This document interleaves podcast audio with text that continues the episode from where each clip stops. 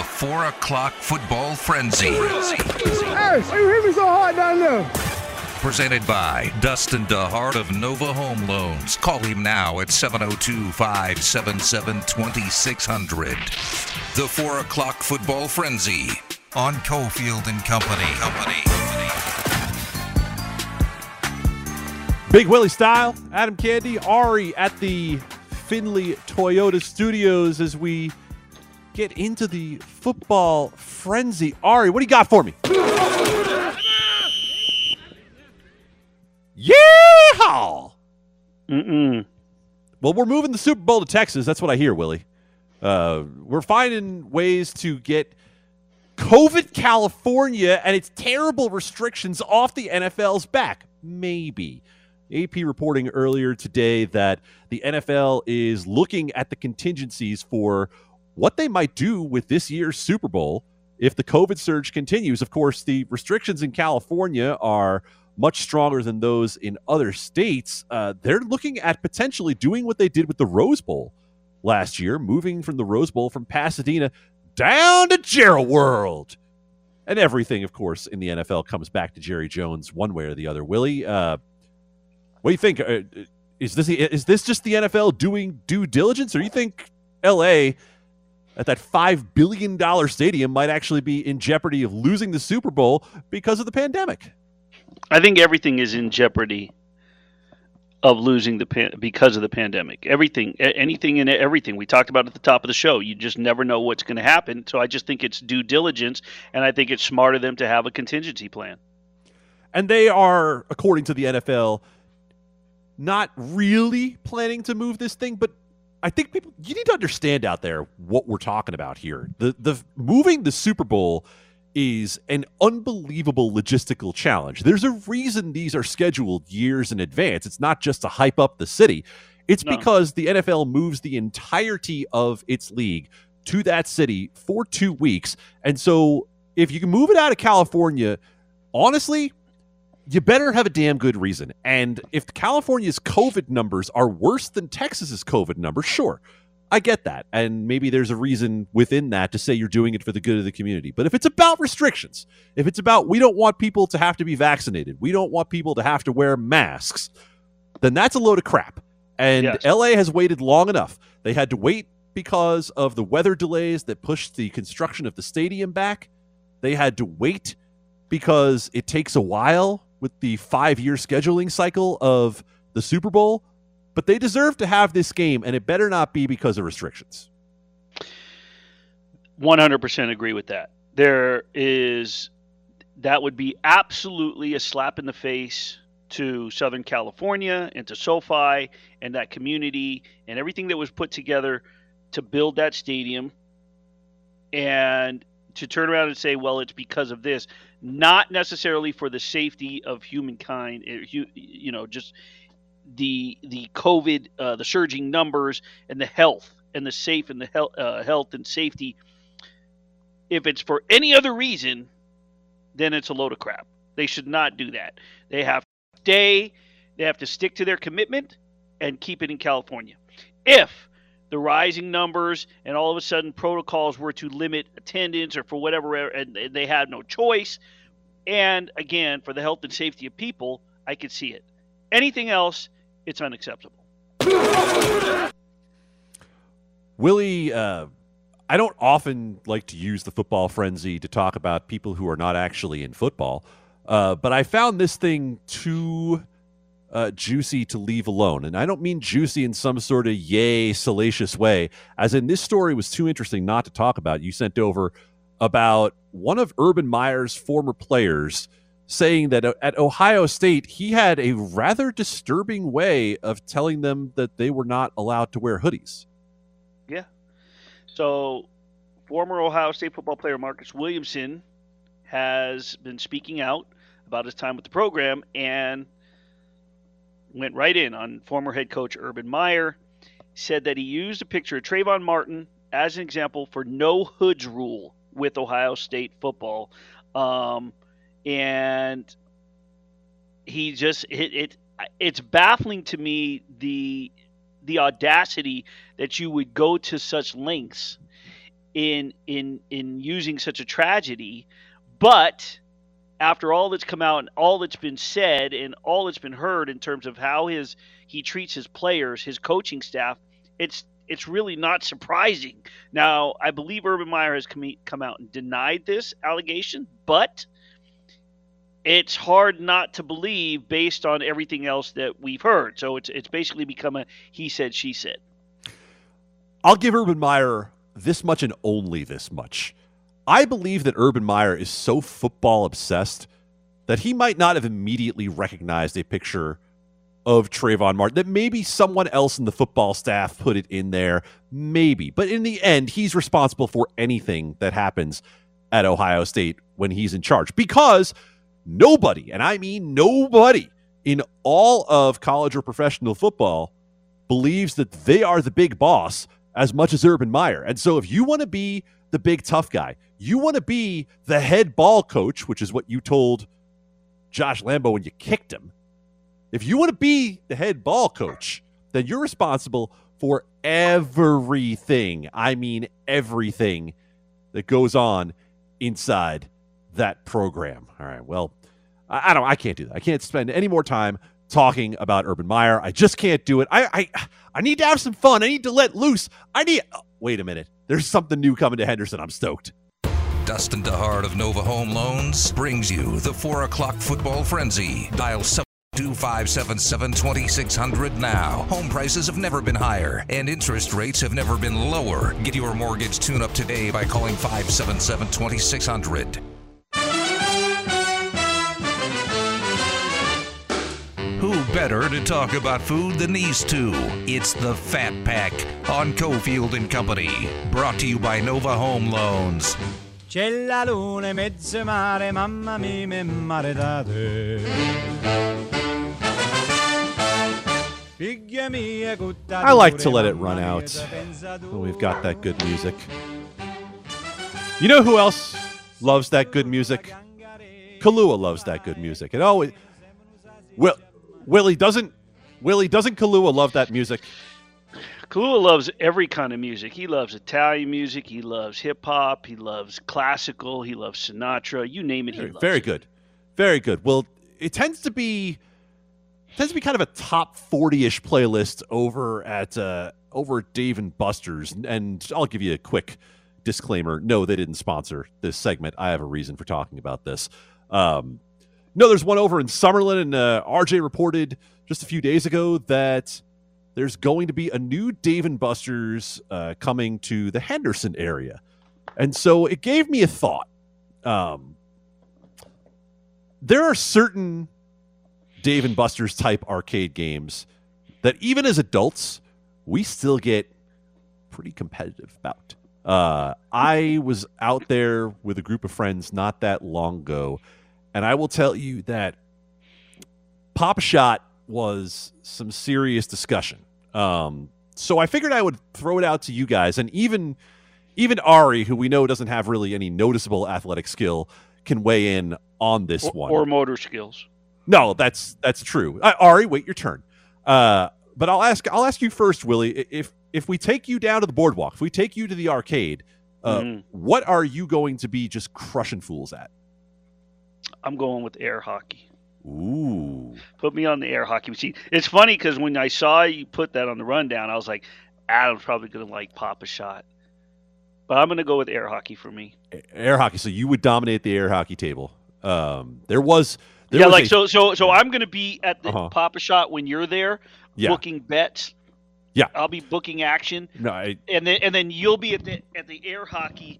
You'll be at the air hockey machine with me booking the bets. I like that. I like that. I I charge serious juice, so it, like I'm going to make out no matter what. Uh, no, I'm going to tell you what. It's actually not Pop a Shot for me. I I I can hold my own at Pop a Shot, but there were definitely folks who beat me at that one. But I'm going to tell you where you want no part of me. Um, and and I can't believe I'm giving this away, and I'm giving away my ringer status to everyone. But I just love this so much that I, I have to throw it out there. Uh, you people want no part of me in skee ball. Was, you people, you people, you people want nothing to do with me when I get those wooden orbs in my hand. I, a 40 is a minimum. We I'm don't surprised we, at this. We don't even talk we don't even talk about 10, 20, 30. Oh, don't be surprised. 10, 20, 30 doesn't matter. You you want me to pull out different styles? I'll pull out different styles. You want me to play off the wall? I got that little off the wall when I need it. But I'm going to tell you a little story. When I was playing against my good buddy uh, Matt, and he thought he had a chance, he was up on the last ball. And I'm not saying there was something riding on it, but there might have been something riding on it. And I looked at him and I just kind of smiled with that last ball. And you know how they have that little hundred all the way up in the top Oh, yeah. corner? Yeah. When I say nothing but net, I mean nothing but net. And I hereby challenge Steve Cofield, the king of the New Jersey Boardwalk, the king of Atlantic City, the man who claims to be all about having fun. Haha. I challenge Steve Cofield. I wanted to see him out there at the new Dave and Buster's. We are going to be showing down with you on air hockey, with me on skee ball, and Ari. I assume you're really good. What the claw game, maybe?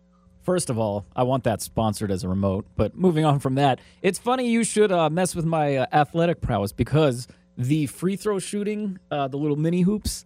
Pop a shot. Yes. Pop a shot, Ari. Yeah, That's so- what we were so- so talking about, basically Ari. What we were thought you talking that's about. what You we were talking about. you know what? I'm so Right. sorry. I thought that was a skee ball. I, I mixed the two up. So yeah, I'll whoop you in that candy. You Let's go. yourself.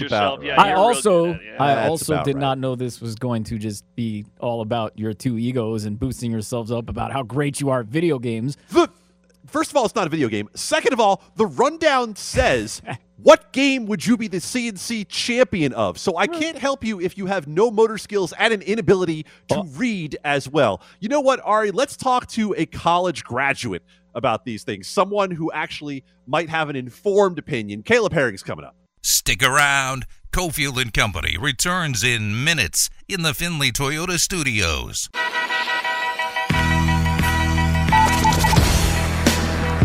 You're listening to Cofield and Company on ESPN Las Vegas. Company takeover on a Wednesday afternoon. Adam Candee, Willie Ramirez, Ari at the Finley Toyota Studios, Caleb Herring on the line for his usual Wednesday chat with us. And before we get to anything big happening in the world of sports, um, Caleb, we need to carry over what we were talking about last segment and ask you a very important question. I, I have a feeling I'll know the answer with you being a former quarterback, but we were discussing when it comes to Dave and Buster's type arcade games, uh, what would be the one where you are going to dominate everyone? Where where are you just going to be calling for next over and over again? Um, I'm going to say all of it.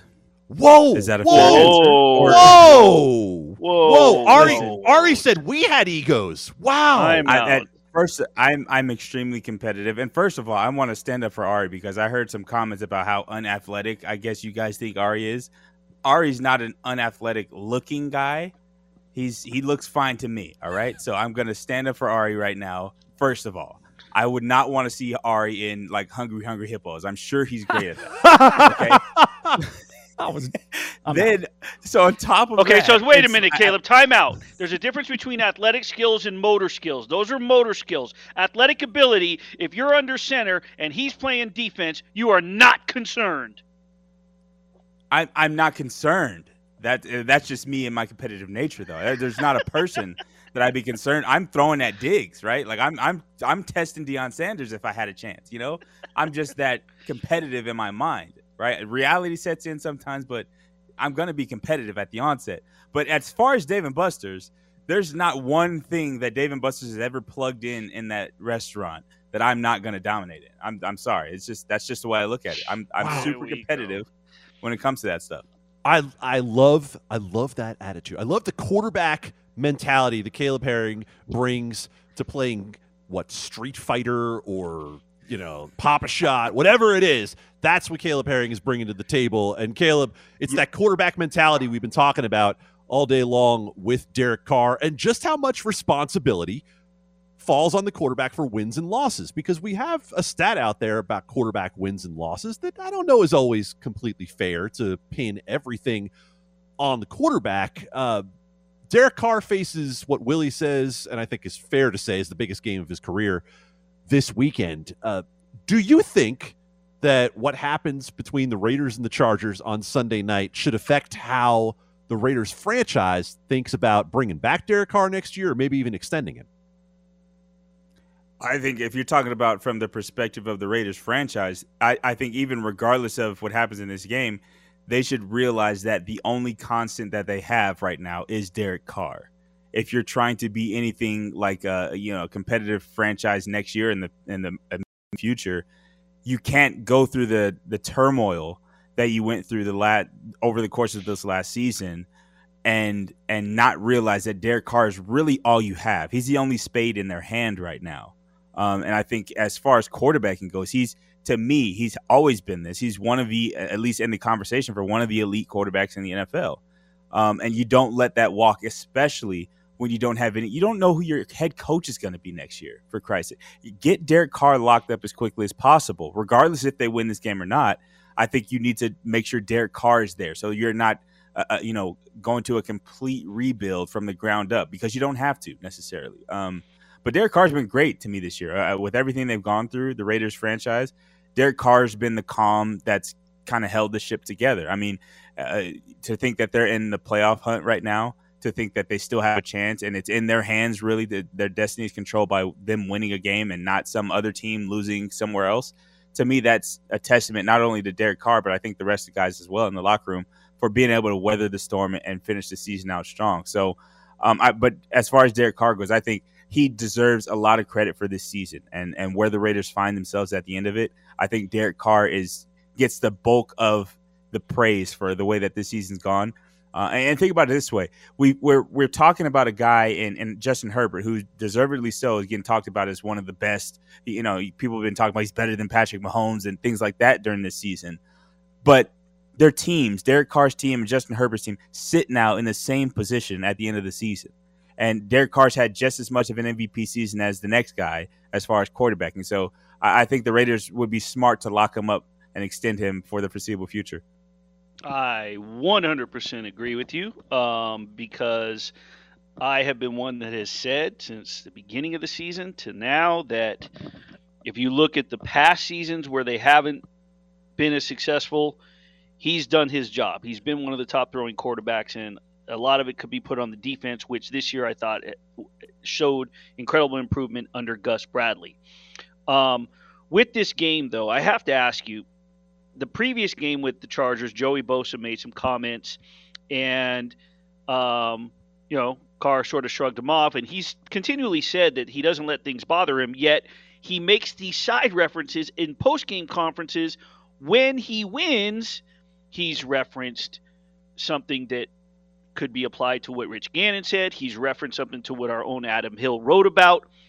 How does Derek Carr go into this one not sort of wanting a little bit of revenge or with what Joey Bosa said how many weeks back uh, on his mind and try to keep this one focused because you, it's easy to say, well, he's a leader, he's an eight year veteran, you, you focus on the task at hand, but he's proven time and time again that he really doesn't do that.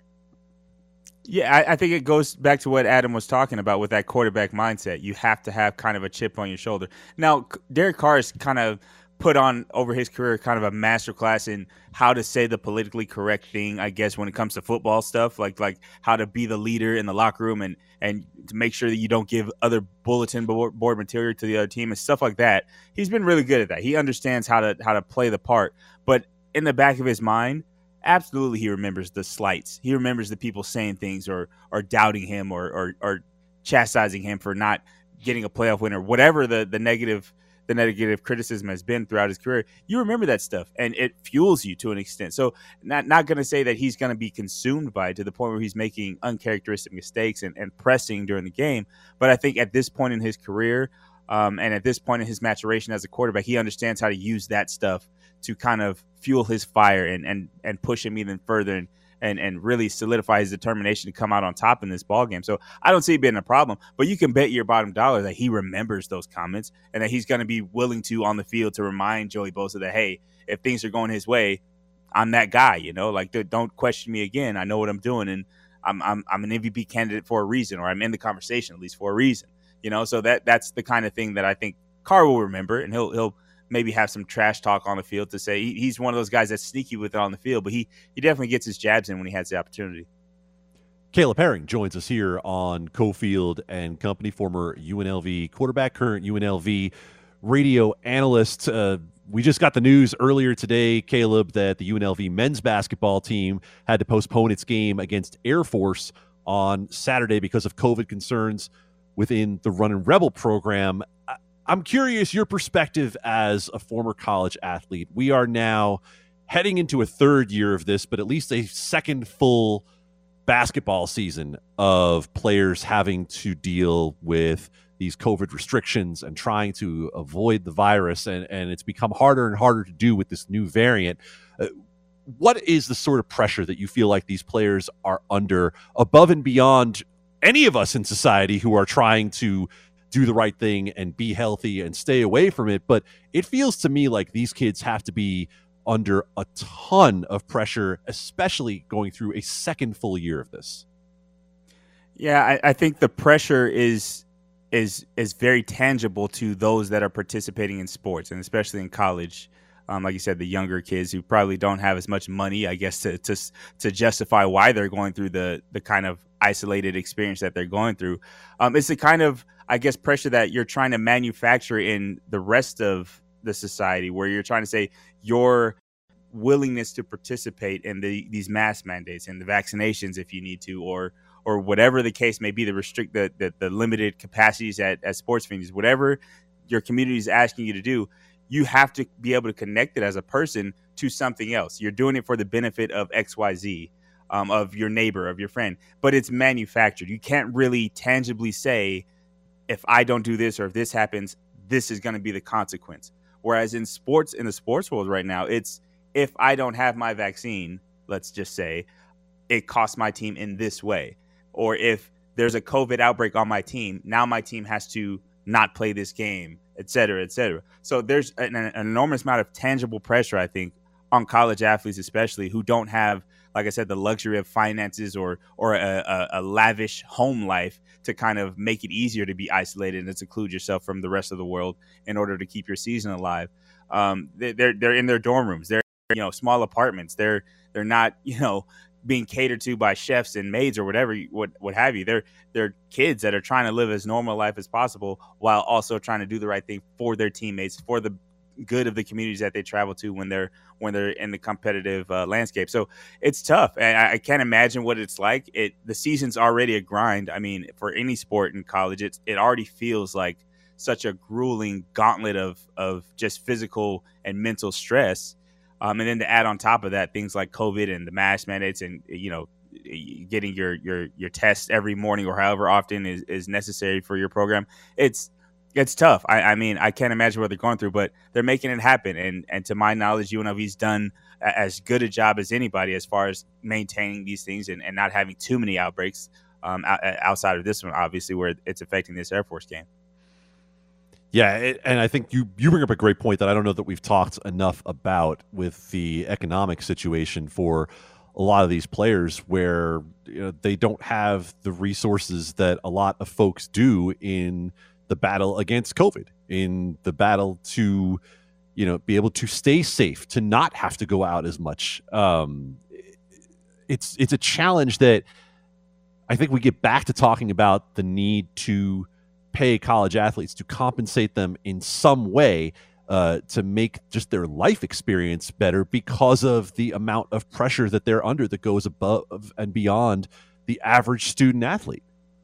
Yeah, and I think this is uh, one of the things too that you don't think about is when you're talking about quarantine, most college athletes are roommates with their teammates right? Like it, it, whether they're in dorms or off campus, there's three or four guys that are in the same house, the same apartment where they're all chipping in on rent. So if one of them gets it, then there, you know, there's there's no way that you can say for certain that the other four that are living with him won't. Right? So that's like a hurdle that let's say the NFL doesn't have to deal with, where one household is one player, whereas for a college basketball team. You got four guys. Something I've you know you've seen it with where there's houses where guys go in together on houses, upperclassmen, and rent out a house for you know for their stay in college, there's five guys that are on your roster that are in the same that living under the same roof, right? So that's that's a, a whole nother can of worms that college athletes are being forced to deal with.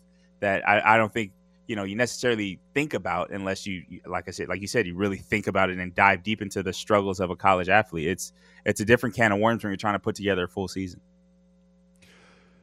Caleb, uh, the Raiders Chargers game this weekend to get back to it for a second. Um, feels like the biggest game that's ever been played football wise in Las Vegas. When you look at this Raiders team and see, you talked about the resilience they've shown throughout the year.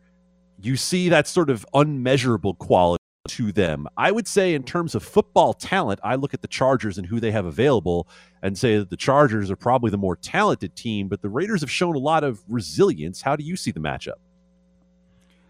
Well, I think it's I think it's a tough matchup. I think both teams have shown at times this season glimpses of, of a playoff caliber team. Uh, I think the Chargers especially have some really high peaks and some really low valleys throughout the season. So you really don't understand or know for sure which Charger team is going to show up. Um, and they also, just in the nature of the way they play, going for it on fourth down a lot and, and being really aggressive, leave a lot of opportunity for errors on their part and, and opportunities for big plays for their opponents.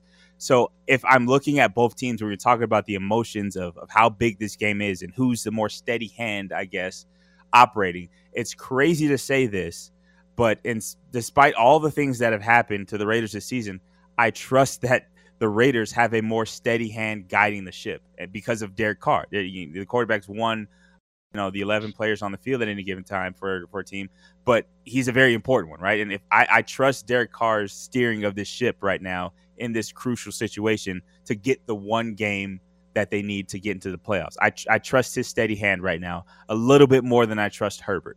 And that's not a knock on Herbert, but it's just again testament to how good Carr has been this season, and I think how how respectable he's been all career long. Um, and then you guys got like Hunter Renfrow, who are, are very mature guys who are also in that locker room, kind of steadying the ship. So um, I, I, say I give that edge to the Raiders. But that being said, the talent um, for the Chargers, I think, may just overwhelm the Raiders in this one. And it, we've seen the Raiders fight valiantly in, in very close games. Um, but I just don't know if that's going to be enough. If that that mental fortitude is going to be enough to overcome the hype and the fire that is the Chargers coming out looking for some some playoff intentions of their own. So it's it sets up to be one of the best games of the season. Right? It's been a great NFL season.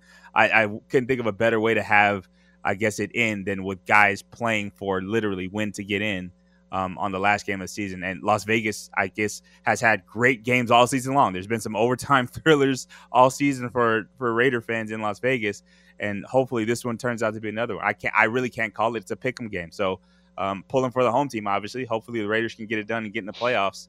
But uh, we'll see what happens when they toss the coin on Sunday. Caleb, we're up against it with the clock, but Willie tells me that he has one more thing to, to say to you before we let you go. I will see you at the air hockey table, my friend. as long well, as it's not an air hockey table in Cleveland. Caleb Herring, always generous with his time. Appreciate it, man. Good spot. We will talk to you next week. All right, guys. Take care. Have a good one. Law and order on the other side. Can Novak Djokovic sue Australia to be able to play? Coming up next, ESPN Las Vegas legal analyst Justin Watkins joins Cofield and Company in studio to break down the biggest legal stories in the world of sports. It's time for ESPN Las Vegas legal insider Justin Watkins to lay down the law. Only on Cofield and Company. Company.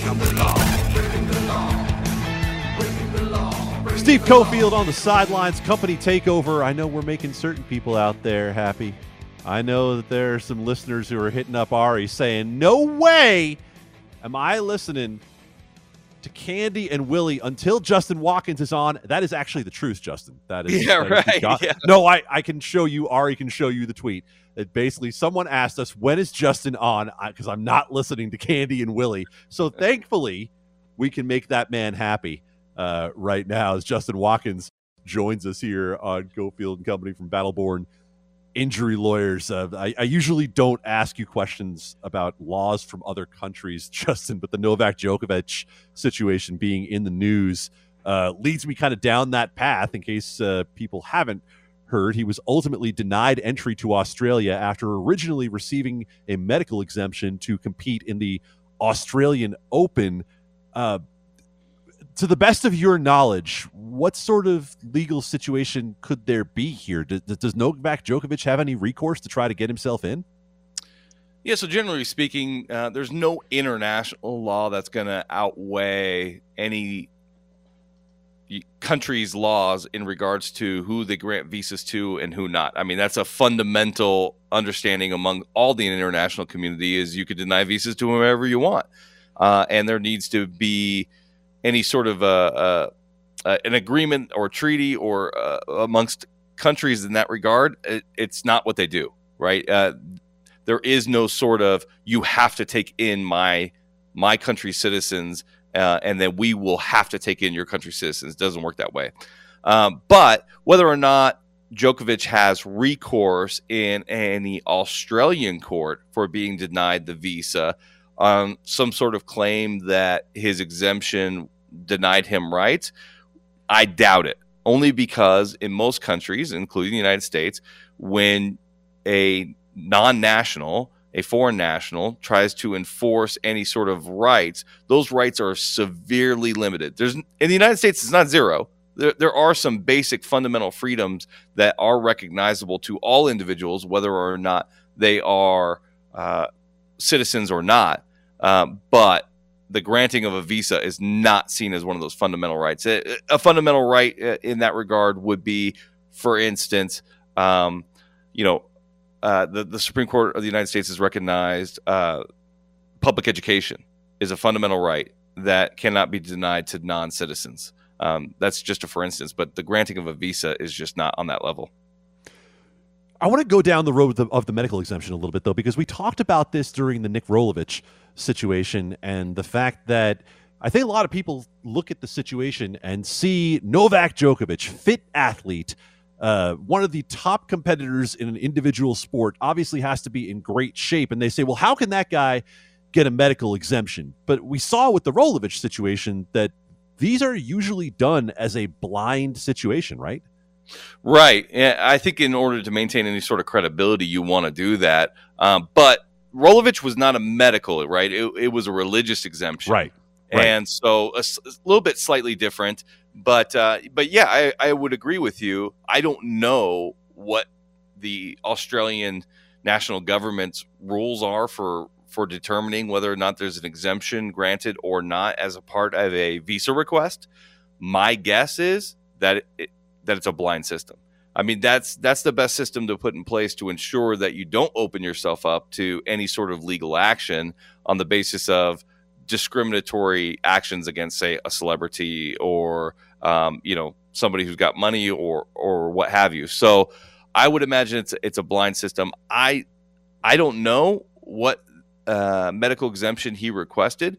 Um, I don't know, uh, you know, the amount of credibility I give to what Aaron Rodgers was saying, but he he said his doctor said he's allergic to what's contained in the Pfizer and BioNTech, uh, I'm sorry, Pfizer Moderna uh, uh, vaccines, and so he couldn't take those, and then didn't think the Johnson and Johnson was safe, and, and his doctor agreed.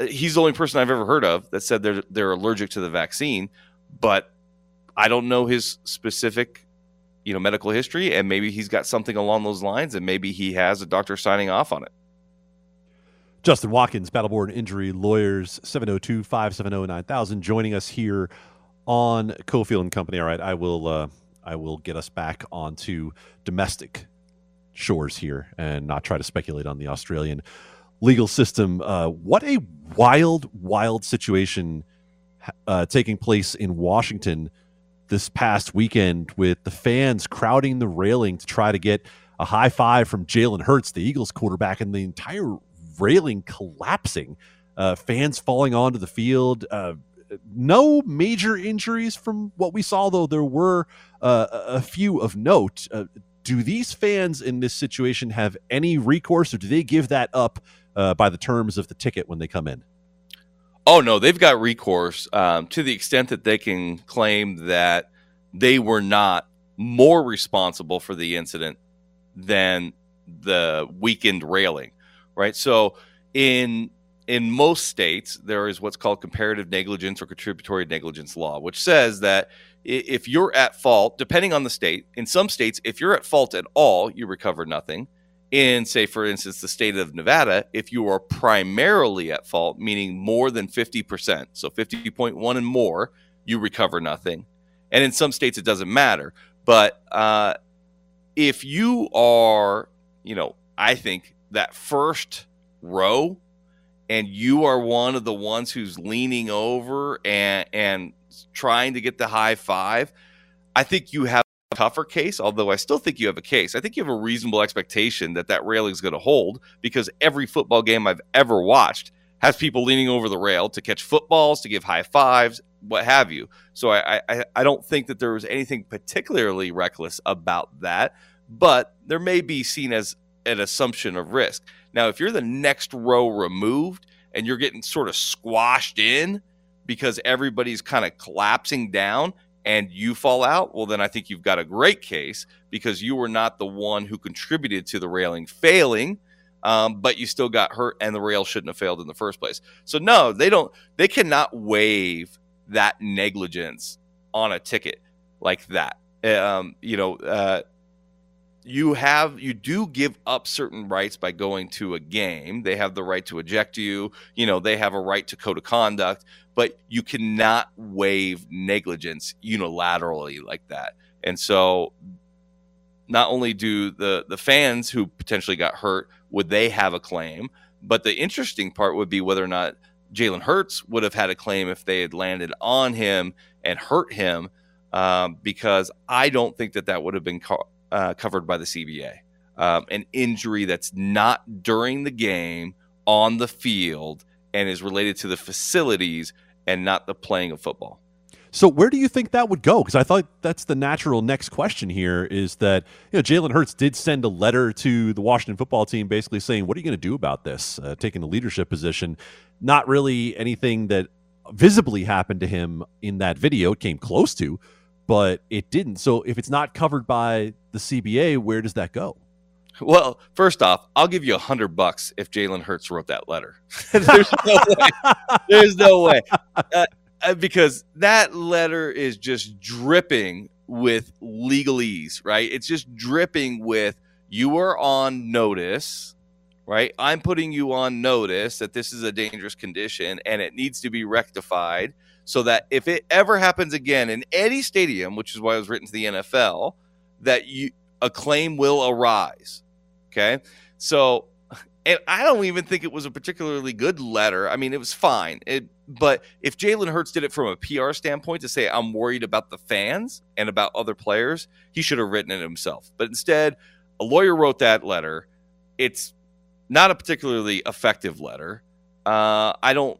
I don't think the wording is sympathetic to anybody. It just reads to me like a lawyer who's trying to set up future claims. That's all it reads like. And the fact that Jalen Hurts was willing to put his name on it, I don't know why. Um, but maybe he thought it was good PR. But what would have happened? Um, I think, and, and I don't know the ownership of the stadium there and whether or not the Washington football team owns the stadium. I don't believe that they do. But it, if they did, that would be a little bit trickier. But clearly, what you would do uh, to make a claim is you make a claim against the stadium owner you would make a claim against anybody who's in charge of maintenance and repairs, uh, and you would uh, make a claim against any outsourced security agency. And the art now they would come back and say this is covered by the CBA. You don't have a right to make this claim against me. It's a work comp claim. Um, at best, you don't have the right to make this claim, and you'd have to go down that eh, eh, go down that road and fight those battles. But at the end of the day, I think that you're you're more likely to win as even as the player there uh, then that would be covered by the CBA because it's just not an on a field on field injury. You heard it here first. Justin Watkins is offering better legal advice than whatever Jalen Hurts got in writing the letter. Right? Do, do I have that correct, or, or is that? Am I, Okay. am I- Okay, I'll yeah. take it. I'll own it. Yeah, uh, 702 570 9000. We're going to send this to the Eagles and say, Jalen, you need better legal advice. Justin is available. Uh, we, I, I, do we have to get you admitted to the to the Pennsylvania bar to do this? no, no, that wouldn't be appealing in court or appearing in court. So no. Ah, okay, perfect, perfect, perfect. You're ready to, ready to provide uh, some advice. Maybe you can help out. Uh, maybe you can help out NASCAR uh, as well. This was an interesting story, I thought, where uh, a, a NASCAR team wanted to have a a sponsorship.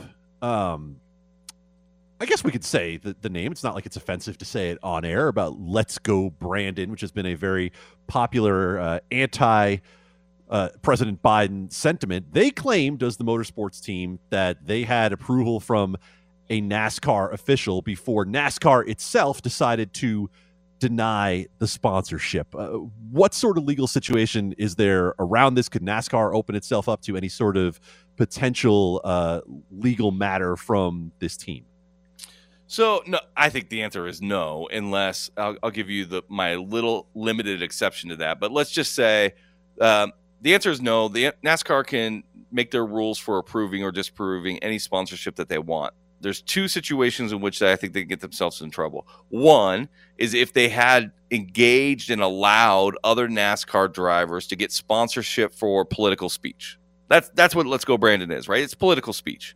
So whether or not they had dipped their toe into these political waters before, um, and and and I, I, nothing comes to mind. I, I know that they had some car um, at one point in regards to like um, racial equity and justice, but I don't think it was political speech.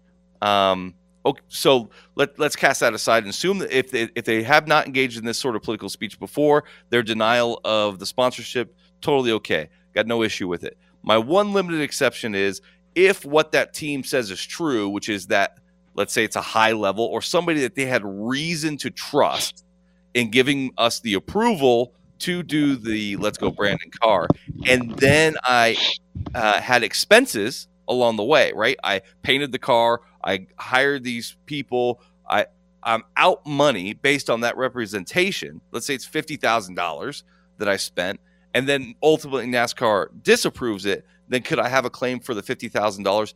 In theory, yes, so long as that person was speaking with authority and I had or I had a reasonable basis to believe that that person was speaking with authority and in prior discussions they did actually have authority. So there is a potential claim there, although very limited. Battleborn Injury Lawyers, 702 570 9000, battleborninjurylawyers.com. You can find Justin on Twitter at BattlebornJW. And now we know, Justin, that there are some listeners who are only tuning in to hear you when they have to put up with me and Willie. I, I, I, I see you saw that on social media. I'm glad. yeah, I just reached. Well, now I'm going to have a hard time getting out the studio door. My head's going to be so big that uh, I have such a strong fan base out there supporting me. I'm glad to hear it. Uh, Justin, we'll talk to you next week. All right. Thanks, fellas. Big five on the other side. Call Battleborn Injury Lawyers 702 570 9000 with your questions today.